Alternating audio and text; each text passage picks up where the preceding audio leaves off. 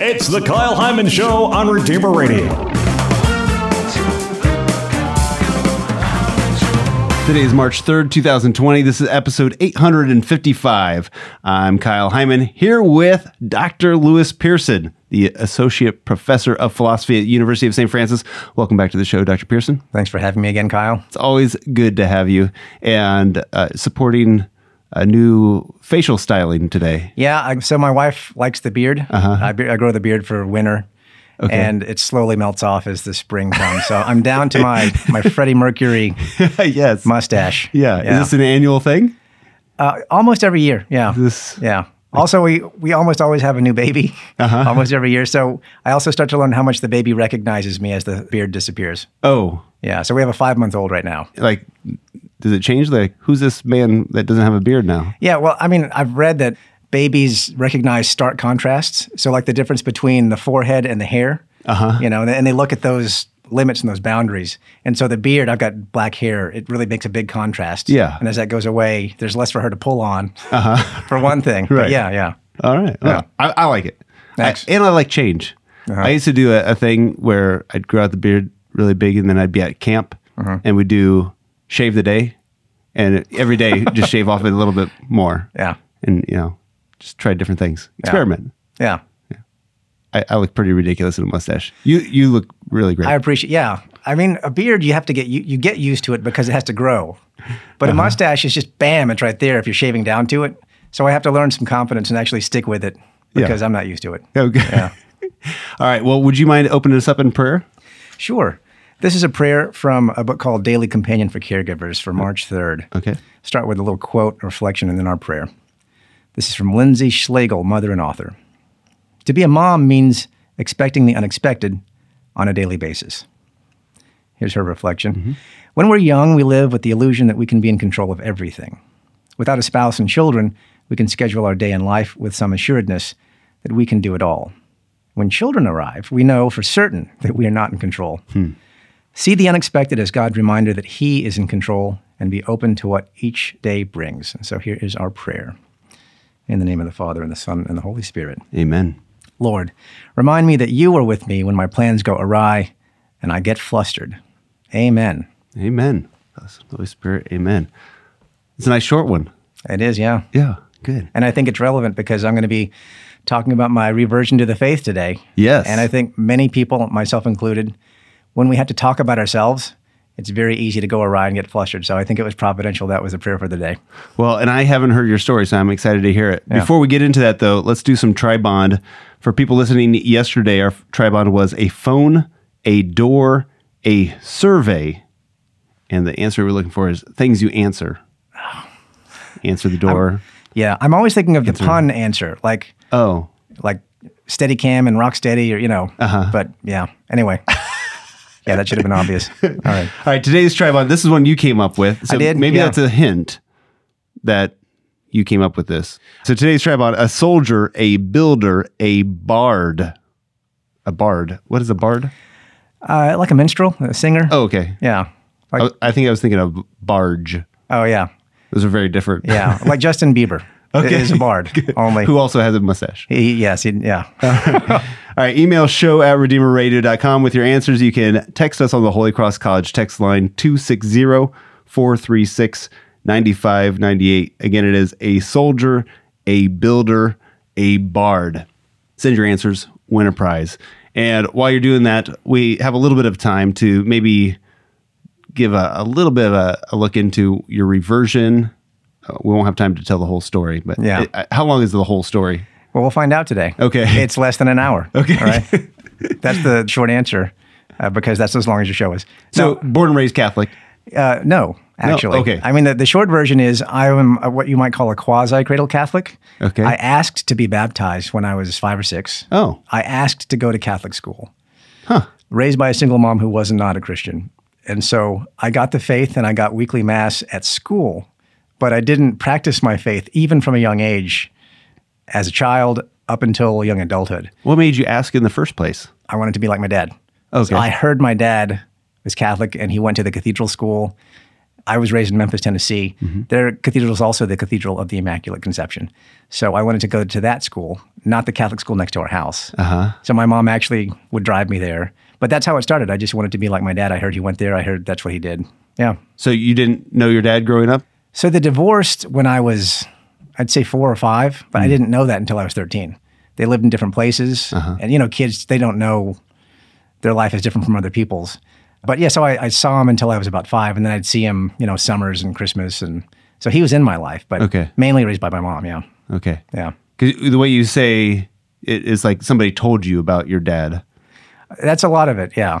I mean, one of the challenges I think I'm going to have is keeping the fourth commandment. I really, when you tell a witness story, other people are involved. Sure. And sometimes they don't come across well. So I want to make sure this not only redounds to God's glory, but also honors my parents as best I can. So I'm pretty sure people won't think badly of, you know. But yeah, I think in telling a story like this, Alex Gilton recently was on your show, gave his conversion story. I love conversion stories, you know. And it's hard to tell them because when we start talking about ourselves, it just feels too self-absorbed. Mm. But I had to remind myself, one, I love stories. I love The Journey Home. I watched Marcus Grode's show a lot on EWTN. Augustine, he's one of my spiritual big brothers. St. Augustine, yeah. His confessions, it's just his conversion story, basically. And I had to remember, actually, it's the Peace Prayer of St. Francis. It's not about me, right? Make me a channel of your peace. Mm-hmm. I'm the channel. I'm the conduit, and it's about God. So when I remember things like that, it helps me calm down and realize when I tell stories like this, even though it feels like I'm being self-absorbed, I like to hear other people's stories because it's about that person, but it's also about God. And hopefully that's what we can get today. But yeah, it's going to be how I kind of not really got the faith as a young person, but really found my faith as a young adult at the tail end of college. All right. Well, I can't wait to hear more. And we'll have that coming up right here on The Kyle Heimann Show on Redeemer Radio.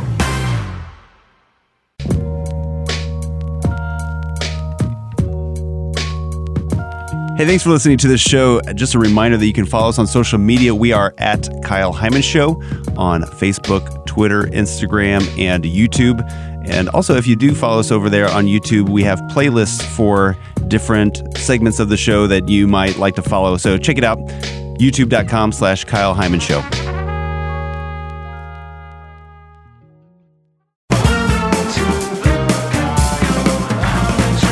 This is Kyle Heimann. I'm here with Dr. Lewis Pearson from the University of St. Francis. Not talking about philosophy today. Will it come up at some point? Oh, it's got to come up. I'm a philosopher, yeah. Okay, good. I mean, actually, let's bring it up right now. Okay. I'm reading Art and Scholasticism by Jacques Maritain for my philosophy of art and beauty class this morning. Uh-huh. And in chapter 8, he talks about Christian art. Okay. And there's a paragraph in it, and he says, to do Christian art, first, be a Christian, and then do art. And his point in that chapter is basically, there can be didactic art where you're giving a lesson like an Aesop's fable. It's about this thing, like a children's book about Noah's Ark or the Ten Commandments. But you look at Michelangelo's Pietà, right? His sculpture of Mary holding our crucified Lord dead, her son in her lap. You don't look at that and say, now the moral of this statue is, right? It's, you can get lessons by looking at it, but it's not didactic art. It's not on the nose like that.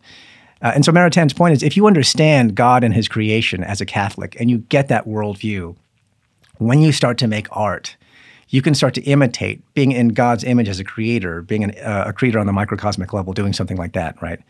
And so you first have to be a Christian, and then you can do art. So yeah, I'm not necessarily going to talk about philosophy as such, although I suppose I just did.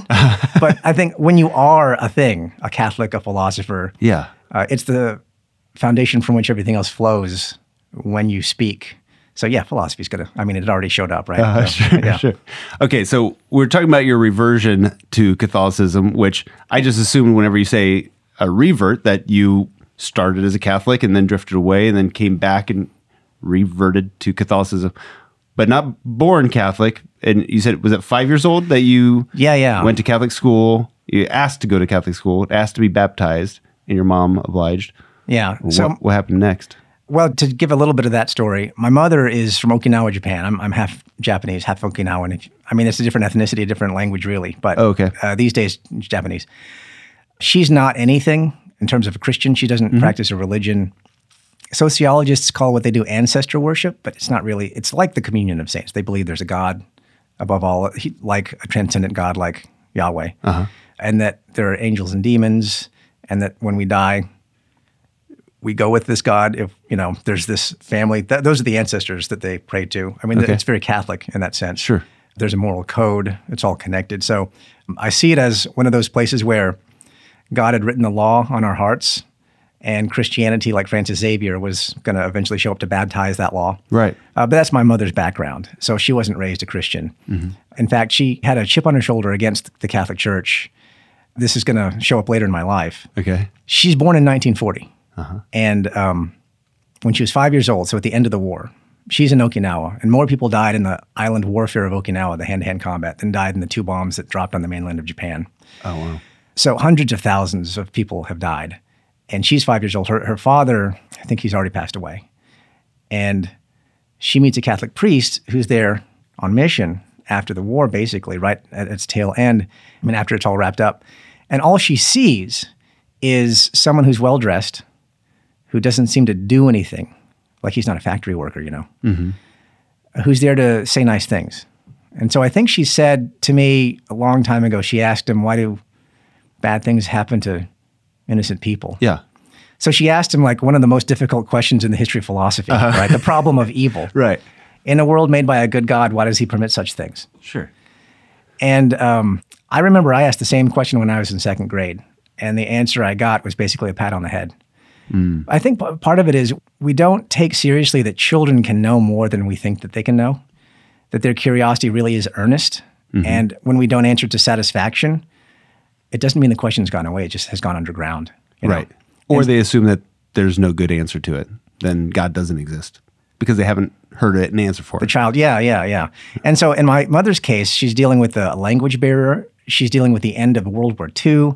I can only imagine, God help the priest who was trying to talk to her. Yeah. Right? So she had a picture of the Catholic Church of being this thing that just sits back and gets donations from people and does nothing and says nice things to people suffering. Right.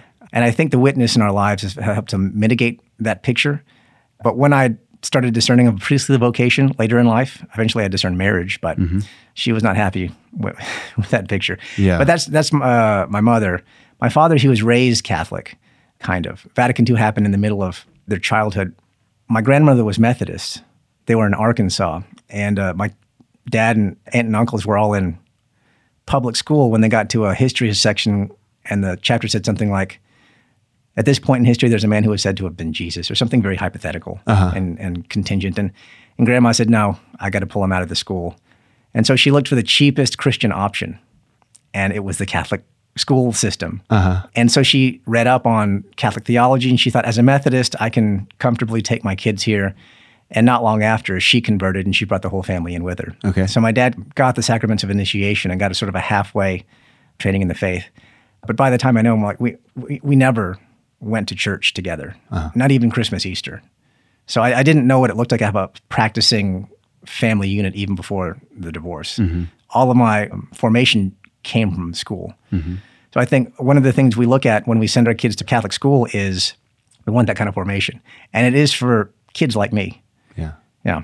So were you going to Mass on Sundays? No. Yeah.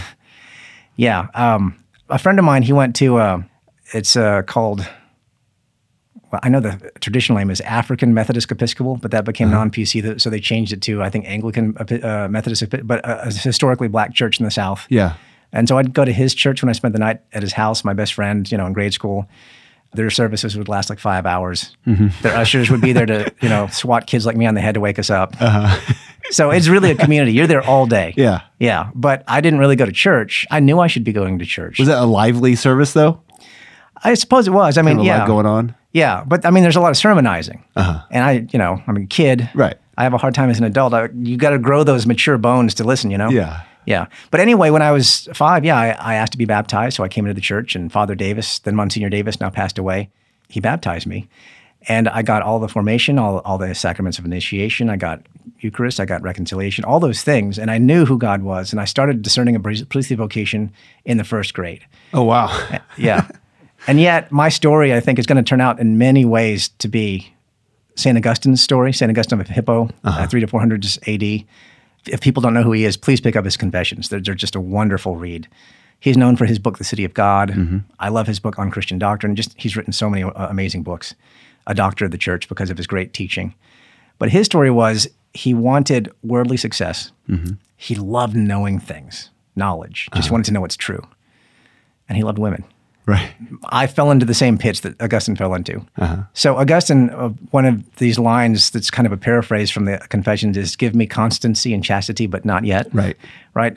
In other words, I know it's good for me. Right. I know how I should live, but I love my sin so much. I don't want to change who I am. I have to change who I am to be the man that I see, the new man in Christ. But I love the old man. I don't want to put him off yet. And so I like my morning cartoons. Right? It's cartoons as a kid. It becomes different things as I grow older. But yeah, I know I should be going— Cartoons don't sound sinful. No, so they're morally inert, right, as such. Uh-huh. But all things in life, so this is working on some distinctions like Thomas Aquinas makes in the Summa Theologiae. Like playing golf, in as far as playing golf goes, is neither morally good nor morally bad in itself. Right. But if I'm playing golf when I told my wife I'd be watching the kids, right, it's a problem, right? Cartoons are fine insofar as they go. But if I'm doing that, and that's what's making me not ask my mom to take me to church, right? It's a problem. Okay.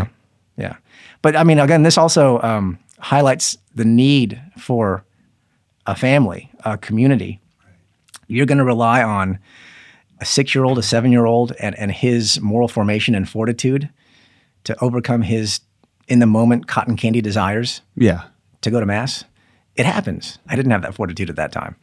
All right. So you're going to Catholic school, not going to mass on Sunday because you're a kid, first of all, and you're not pressuring your mom into taking you, but you're discerning the priesthood. Yeah. As a first grader. Oh, yeah. Yeah. Father Davis. So we'd have a spelling test or something, or we're getting ready for our lesson, math. Hold on. Father Davis is here. So he'd come in. He'd tell us his funny story about Jesus or something. Great jovial man. Uh-huh. And then he'd leave. And I thought, I want to do that. I want to show up and make people laugh. Yeah. Like I wanted to be a comedian too growing up. Uh-huh. And I want to leave. Oh, that's interesting. Yeah. And then I want to leave. But he was a great witness as a priest because he was so joyful. Uh-huh. And I saw him every Wednesday. We had Wednesday was our day for going to mass. In the morning, we'd have a different schedule every Wednesday for, mass at 8 a.m. And then we'd have the rest of school for the day. Right. But he was the first priest I ever saw. He's the priest who baptized me. And I learned years later, he's the priest that brought my family in. Hmm. So my grandmother, he's the one that brought my grandmother in. My grandfather is very physically abusive, violently so, to the point that when they were being counseled, basically RCIA, he said, all right, the only condition I'm going to put on you guys coming into the faith is that you have a year's marital counseling with me. Hmm. And so they went through it. And after that year, he told my mother, my grandmother, to get a civil divorce to protect her and the kids from possible death. Right. Again, making this distinction between the fact that they were sacramentally married. They recognized their Methodist marriage. Mm-hmm. And grandma recognized that to the day she died, she had to civilly divorce a man that she couldn't live with for his own sake and for the sake of the safety of the family. Right. So it's the same father who brought our family in, who counseled my grandmother, who protected my father and aunt and uncles, who then gave me, when I eventually discerned marriage, the best letter we ever got. Everyone's like, oh, it's great to be married. Congratulations, it's nice. And he wrote a letter saying marriage is hard. Yeah. It takes work. And so, he's— How did this one priest follow through the generations? Because usually priests get moved around. It is providence. Huh. Yeah, I have no idea. It's not earthly, right? But he's the reason in first grade I start discerning because I see this jovial man. But I give this backstory because— I think part of what you've already started noticing is my story is a family story. And so many of our stories, and I help with RCIA often, they're family stories. Why are you here? A boyfriend, a girlfriend, my kids, a mom. We bring our families with us wherever we go. And these aren't things to just run away from or cut off. They matter. Right. And so digging into these things isn't unearthing things in an unhealthy way. I mean, there can be a kind of perverse way we go about this and we just hold all this baggage we can't let go of. But a lot of times you can move forward when you see how the family supports you or how it doesn't support you, and you need to actually ask the family to step up their game. Yeah, so he's the one who made me think maybe I want to be a priest. But it was his joy, his demeanor. I found out decades later he's been shepherding our family this whole time. Hmm. And also, it was the catechesis in school. I mean, there's a lot of weak catechesis. I grew up in the 80s and 90s. I did not get a lot of the truths of the faith, which will come out when I get to later on in the story. But what I did get was a very clear sense of right and wrong, of the fact that the priestly call is the higher call, that these are men of God, mm-hmm. and this is God's church, and the sacraments are real, and they do change us. So I got all that. And when you see an excellent thing, of course you want that excellent thing, right? Especially if you haven't seen family life modeled well. Mm, yeah. And so you see a good priest and you see a struggling family life, a struggling marriage. Yeah. A broken marriage. Yeah. But I didn't see that. I mean, my parents never fought. Hmm. So I just thought— But they also didn't live together. That's right, yeah. Yeah. There's pain from seeing dad come and go and holding onto his legs, not wanting to let him go because he's here for the weekend and he's gone, but I don't want him to leave. There's that kind of pain. But I never saw the strife between them. That's just the pain of living in a world where you don't live with your dad, right?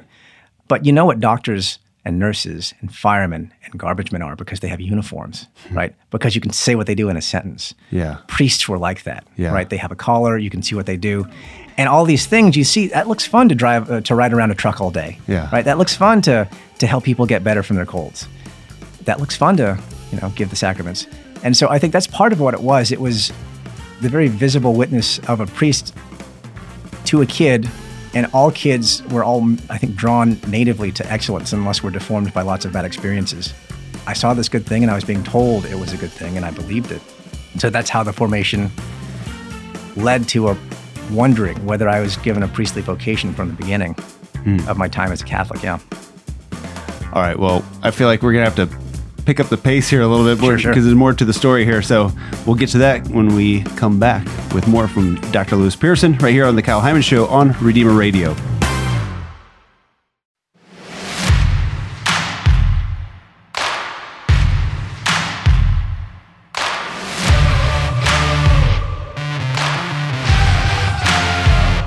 Hey, I'm not sure where you're listening to this, but you can find more episodes just like this show at kyleheimann.com, or you can subscribe to the podcast in any podcast app, or if it's easier for you, check out the Redeemer Radio app. It's a free app for your smartphone or tablet, and you can download it, put it on your phone, and listen at any time. You can listen live, or you can listen to past episodes of not only this show, but all of our locally produced shows. There's prayers on there. There's all kinds of great resources. So check out the Redeemer Radio app in your app store.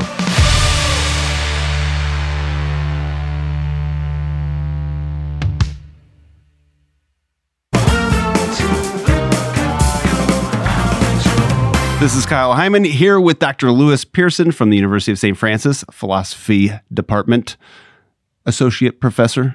He's been sharing some of his journey through Catholicism into, maybe we haven't got to an out of, I don't know if there's a completely out of and then back to, but before we get to it, and maybe a little summary, let's do some tri-bond. If you're listening last time, a phone, a door, a survey are all things you answer. And today's tri-bond is one that Dr. Pearson made up. It's a soldier, a builder, a bard. So if you know the answer, email show@redeemerradio.com. You can text the Holy Cross College text line 260-436-9598. Again, a soldier, a builder, a bard. Do you think this is going to be easy or hard? I think it's hard. Well, I think you have to be in the right state of mind. Sometimes they seem so easy, like who couldn't get that? Right. But then other times, I think it's going to be like that. It's either really clear to you or you have no idea. Yeah.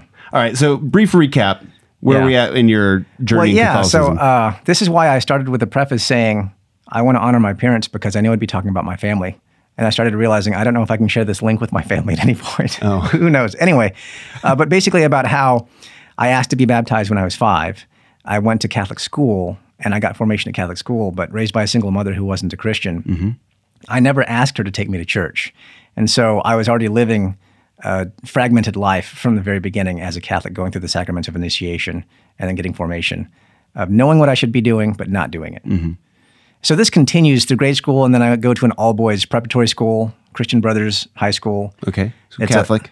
Jean-Baptiste de LaSalle. It's a LaSallian school. Mm-hmm. And then I go to a Catholic undergraduate school, Christian Brothers University. Oh. Catholic school all the way, right? It's in college did I lose my faith. At this point, I didn't really have a lot of iron to sharpen my iron. The only people I'd ever met were Catholics, agnostics, and atheists.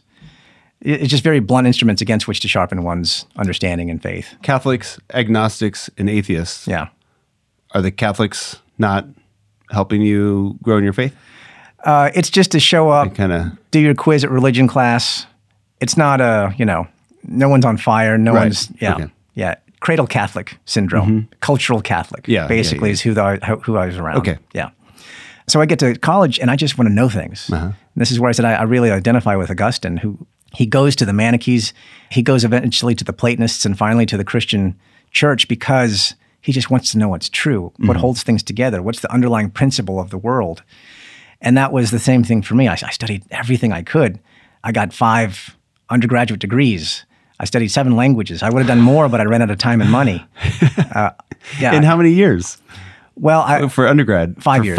Five degrees, 7 languages in 5 years. Well, the languages are the 6th year. So I earned 265 credit hours in 5 years. Okay. My biggest semester was, I think, 28 credit hours. What is this? Get into an addictive area yet? I'm a bit OCD. Yeah. Okay. Yeah. I just want to know stuff. Yeah.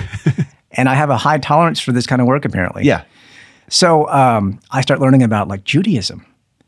And I learned about it during all of my Catholic schooling, but in a sociological way, not in this is a lived faith kind of a way. And I thought, I want to know and be a good Jew, also a good Catholic. Started learning about Hinduism. I want to be a good Hindu too. Learning about Islam. I want to be a good Muslim too. So I just want everything. Okay. Right? A kind of a buffet way that many of us, I think, still approach as consumers. Are you going to pick and choose from each one? Or are you going to try to incorporate all of them into one mega religion? See, I don't realize that you can't do that yet. Okay. Right? I'm naive at this point. Okay. I don't realize if one religion says Christ is 3 persons, one of them incarnates, Buddhism can't be true. Islam can't be true. Hinduism can't be true on that fundamental level. Right. I mean, there's a lot of overlap about how to live a good life. Yeah, what the morals. Virtues. Granted. Yeah. Yeah. But I'm not yet to the point where I realize mutually exclusive truth claims cannot be held. Right. I don't see that yet. Okay. And so what this means for me as an adult is now I'm going to have not only Catholic guilt, but Hindu guilt and Jewish guilt and Muslim guilt. But so I'm just wanting all this stuff. I keep adding it to myself. Eventually, I meet a woman. We enter a romantic relationship, and this is the beginning of my atheism. So I go from basically a dabbler, a dilettante in all these religions. I still am not really practicing my faith. Maybe I do Christmas and Easter, maybe Ash Wednesday or some other things. I know the Catholic faith is true, but I think these other things are also. So I don't feel the threat to the Catholic Church, but also because I don't really understand what I'm accepting when I'm taking these other things to myself. Yeah. So part of this is what I see a lot with my students. Right? You see these new things and they're exciting. One thing to sum up my entire college experience before I become an atheist. I'm in rural Arkansas. My grandma's driving me around in her car. Catholic grandma. The one person, before she died, she and I were the only ones who remained in the faith. Okay. The rest of the family has fallen away. We're driving around and she says, tell me about your school. And I'm telling about all these different religions. And she says, well, honey, Jesus always calls you back home. And I had enough respect. I didn't say it out loud, but I thought to myself, poor simple grandma. Of course, grandma was right, Yeah. But that was college. I'm thinking, oh, this is all new and you don't know what you're talking about, grandma. You're just some Arkansas, bumpkin. Yeah. Grandma was right. But I meet this woman. She That's great. Horrible situations happened to her in the past. I won't go into those, but basically, at least to her, she's a cradle Catholic. She's an atheist. And, I had become one along with her. And because of my relationship with her, I started reevaluating everything I had learned in terms of this new lens. So the wonders of God's creation and its beauty and its order and its complication aren't telling me about God's mystery and profundity. They're going to replace God. So I think, I can explain away life. So I don't see it any longer as I used to as a Catholic. Now I think, there is no God. It's just the Big Bang. Right? There is no God. It's just neurochemistry and neurons, et cetera. So one of my degrees is in biology, pre-med. I got into med school. So that's one of them. One of them is mathematics. One of them is in history. So everything I'm learning here, I think I don't need God. These explain away everything that I thought God was there for. History shows us Christianity is just the one with the greatest marketing plan. It was an accident. That's what I'm thinking I'm seeing. So I become an atheist at this point in my life. And it was during this time that I went to Christmas Mass with my Christmas Easter girlfriend's cradle Catholic family. Uh-huh. And that was the beginning of the conversion. The conversion happens because after communion, I kneel down, and as we're all supposed to, and the priest sits back. And I know it's a permissible option to remain kneeling until let us pray and we stand up for the final prayer and blessing. Uh-huh. And I was kneeling there when most people were sitting back. And my girlfriend's dad, who's sitting next to me, kind of gave me an attaboy shoulder punch. And he said, "You show him who's holy, man." Not making fun of me, but like, "Hey, you go. Yeah, you show him who's holy." Yeah. And it just arrested me. And I thought, so I'm living the way that I live the way the culture lives at this point. Uh-huh. So my relationship to this woman was not chaste, just put it that way. Mm-hmm. And it doesn't bother me too much because I had abandoned my faith at this point. Right. So I'm kind of uneasy with my situation. And so the father of this woman that I'm treating as if she's my wife is complimenting me. I think, this is a whitewashed tomb. Right. I'm kneeling next to a woman that I'm treating as a wife and I'm not married to her. And I'm getting praise from her father. There's something wrong with this picture. Okay. I want to hear about what tips the scales here, but we're going to have to take a break. So when we come back, we'll have more from Dr. Lewis Pearson right here on The Kyle Heimann Show on Redeemer Radio.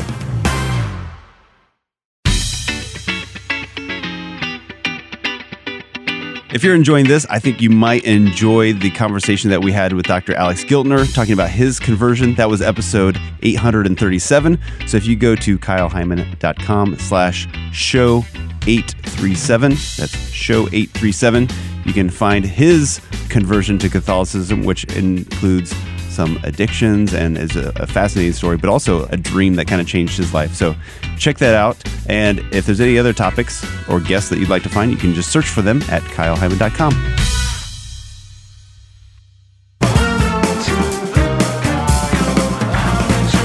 This is Kyle Heimann here with Dr. Lewis Pearson from the University of St. Francis, Associate Professor of Philosophy, been sharing his journey in Catholicism. See how I do on the summary here. You asked to be baptized and get put in a Catholic school at age 5. You go through Catholic school, grade school, high school, college. And in college is where you start losing your faith. You start thinking that science can explain everything, that there's not a God, that it's just something that people made up to make themselves feel a little bit better. And then you have this moment where your girlfriend's father is complimenting you on your holiness. One thing I was a little curious about is, does he realize that you and his daughter consider themselves atheists? I don't know whether he did. Okay. Cradle Catholics, they typically don't think in terms of true and false. They think in terms of practice. Okay. And that's another thing I didn't realize until later. The weakness in my catechism in Catholic school was I learned this is what Christians do. This is what the history of the church looks like. So it was kind of a sociological survey. Look at these people.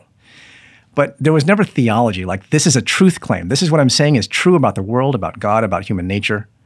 And so you have to say it's true or it's false. You have to say yes or no to it. Uh-huh. I never got that. I mean, if I may have. To be charitable, I just don't remember that. Okay. And so many cradle Catholics are like that. We can go through the rituals and say the rituals are what make me Catholic because I'm doing the practice. This is my lived behavior as part of this community, and not realize they're all moored in claims about the way things are. Mm-hmm. So yeah, it's possible, like you're atheist Jew or atheist Catholic. I mean, right?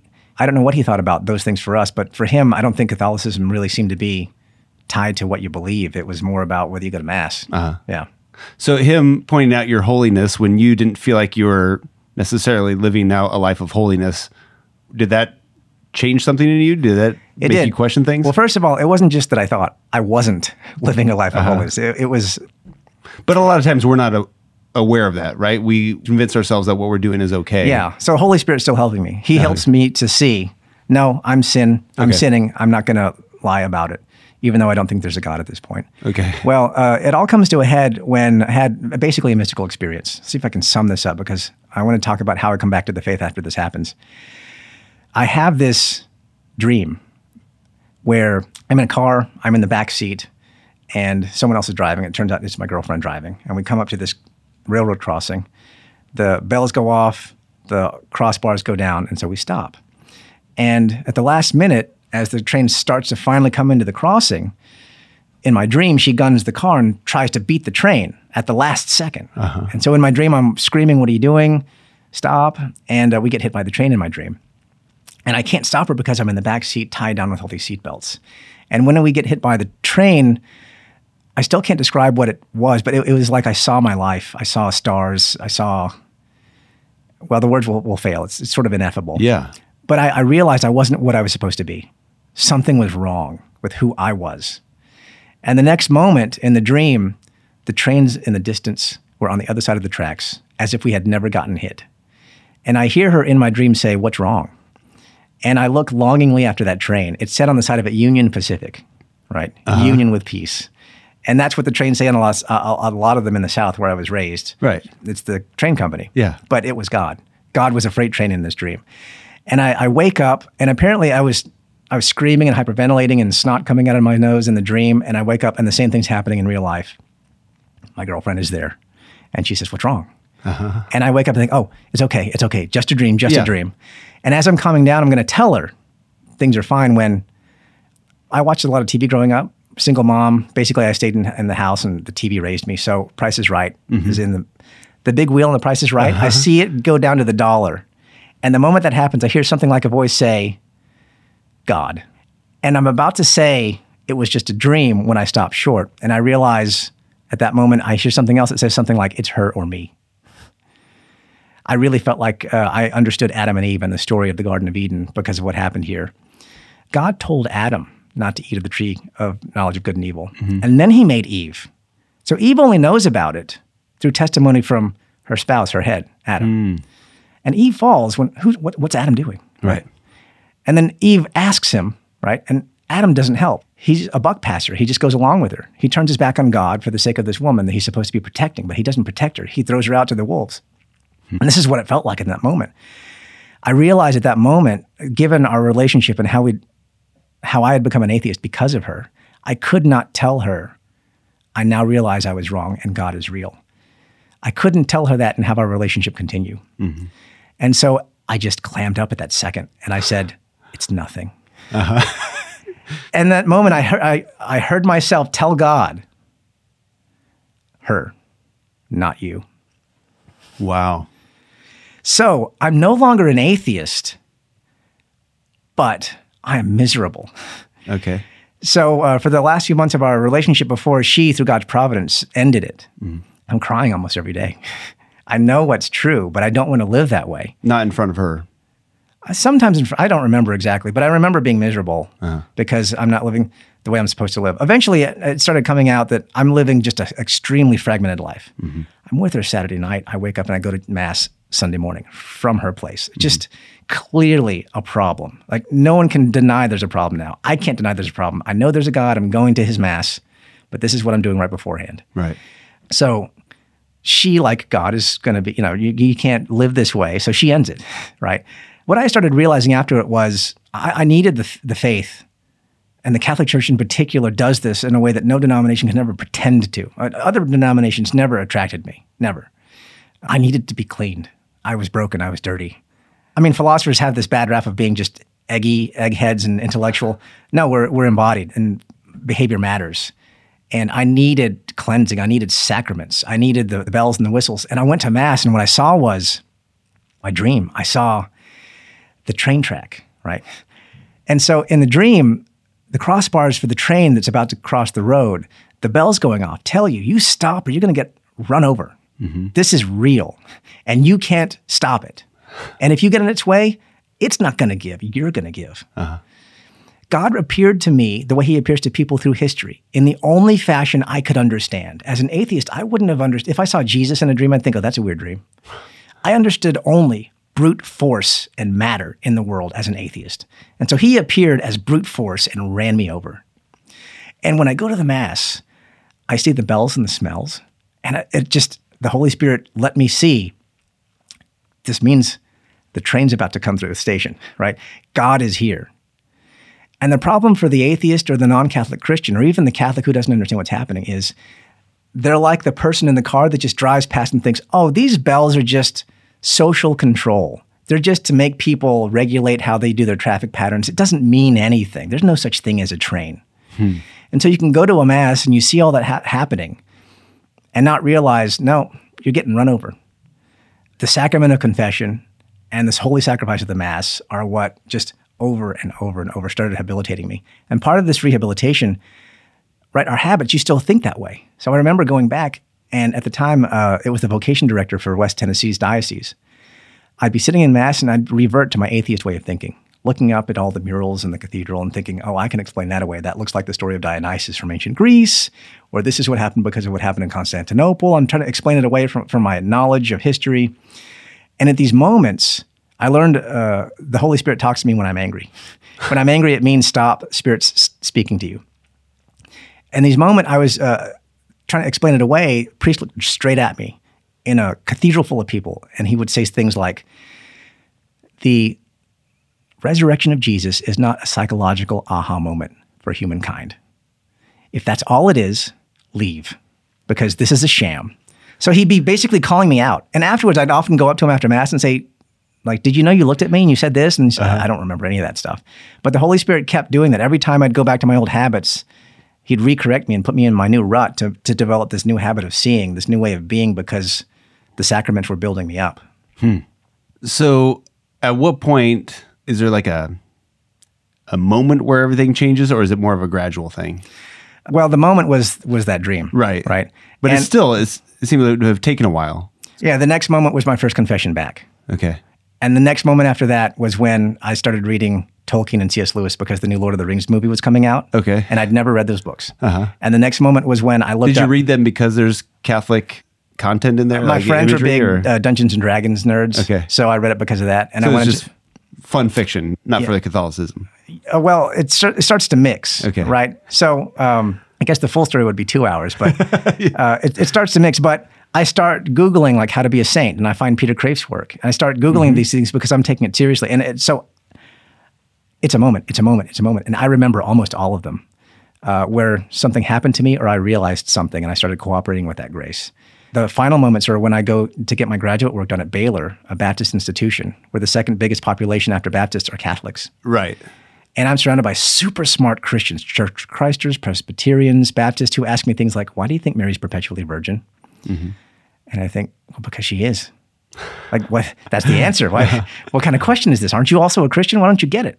And so I started really getting my iron sharpened by other iron in graduate school by these Christians. It was true ecumenism. It wasn't, well, you kind of got some truth and I got some kind of truth, so let's leave each other alone. No, it was, you're a brother or sister in Christ and you're missing something vital. I need to talk to you. Mm-hmm. That's what I got. Mm-hmm. The woman I eventually met who would become my wife, she was a big help. I mean, the thing she said to me on a number of occasions was, you know, you can't think that and be Catholic. Uh-huh. And my response back then would be, I just did it. Sure I can, right? And slowly realizing, no, she's right. And she's an adult convert. It was all of these influences, a number of priests, just a handful I can think of and point to that they helped me to see over and over. These are little things that I needed to fix. And it's why the Mass and confession on a regular basis, like any regimen of diet or exercise, you just need it to get stronger and stronger and see what you had wrong before. And so what happens is when I develop this new family in the church, it gives me the support I didn't have before to then help reach out to my biological family and then raise them up. Mm. And so my mother, who, when I was discerning a priestly vocation, said, oh, you don't want to give me grandkids, or those priests are nothing but weirdo, celibate pervert, weird, you know, just had these problems. But it was really about the family. Why don't you want to give me grandchildren? And now she has 7 and counting. And she says, why do you need to stop, is what she says now. But what happens is I have a father who says, you're my moral role model, which is disturbing, but also complimentary. I have a mother who I'm giving what she wanted. She got this family. And I'm having people who, through our witness, I think are seeing the truth of God's church, and through our prayers and our just being family, are getting the joy that I now have because I'm getting it through the church. So you've mentioned St. Augustine's Confessions multiple times. Anything else that you would recommend as something for either somebody listening that feels in a similar situation where they're... That's the wrong question to ask me because I've got dozens, right? I assign dozens of books every semester. So I'll just, for the sake of simplicity, say Confessions. Just stick to that. Okay. It's not only the story of Augustine, but he tells the story of his mother, right? Mm-hmm. St. Monica, who prayed for him to convert for most of his life. And he didn't convert until he was like in his 30s or something. Yeah. That book is so rich. And try not to, I'd suggest the Hackett publication version of it. It's the cheapest. I think it's the best translation. It's Frank Sheed's translation with Michael Foley's revisions and notes. Okay. Those notes really help when you don't know what's happening. And try not to get discouraged by all the scripture. What's happening is, like when we have our favorite movies and we quote our movies to our friends, it's like inside jokes. But those movies come and go, and who knows what those movies mean in 10 years. Right? Mm. You've ghettoized your ability to make jokes with people because no one watches those movies anymore. Mm-hmm. But if you make scripture your inside joke. So what Augustine does is he conforms his mind to scripture. And so every other word is a scripture quote, but he's using it as his way of telling his own story. So it becomes clear, not only to him as he's writing, I'm sure he wants to give God the glory, not himself. This story is about God, really. It's about all the junk that we pile up for ourselves, thinking it's going to make us happy. Now he takes all that junk and turns it into a chalice that we can drink from in his church. And Augustine is doing that with his life in the Confessions. So if you need to read one, read that. If you need to read two, read it again. Okay. Thank you so much, Dr. Lewis Pearson, for joining us, for sharing a little bit of your journey. It's a great story, and it's just great to hear how God has worked through your life and your family, your beautiful family. So thanks for sharing. Thanks, Kyle.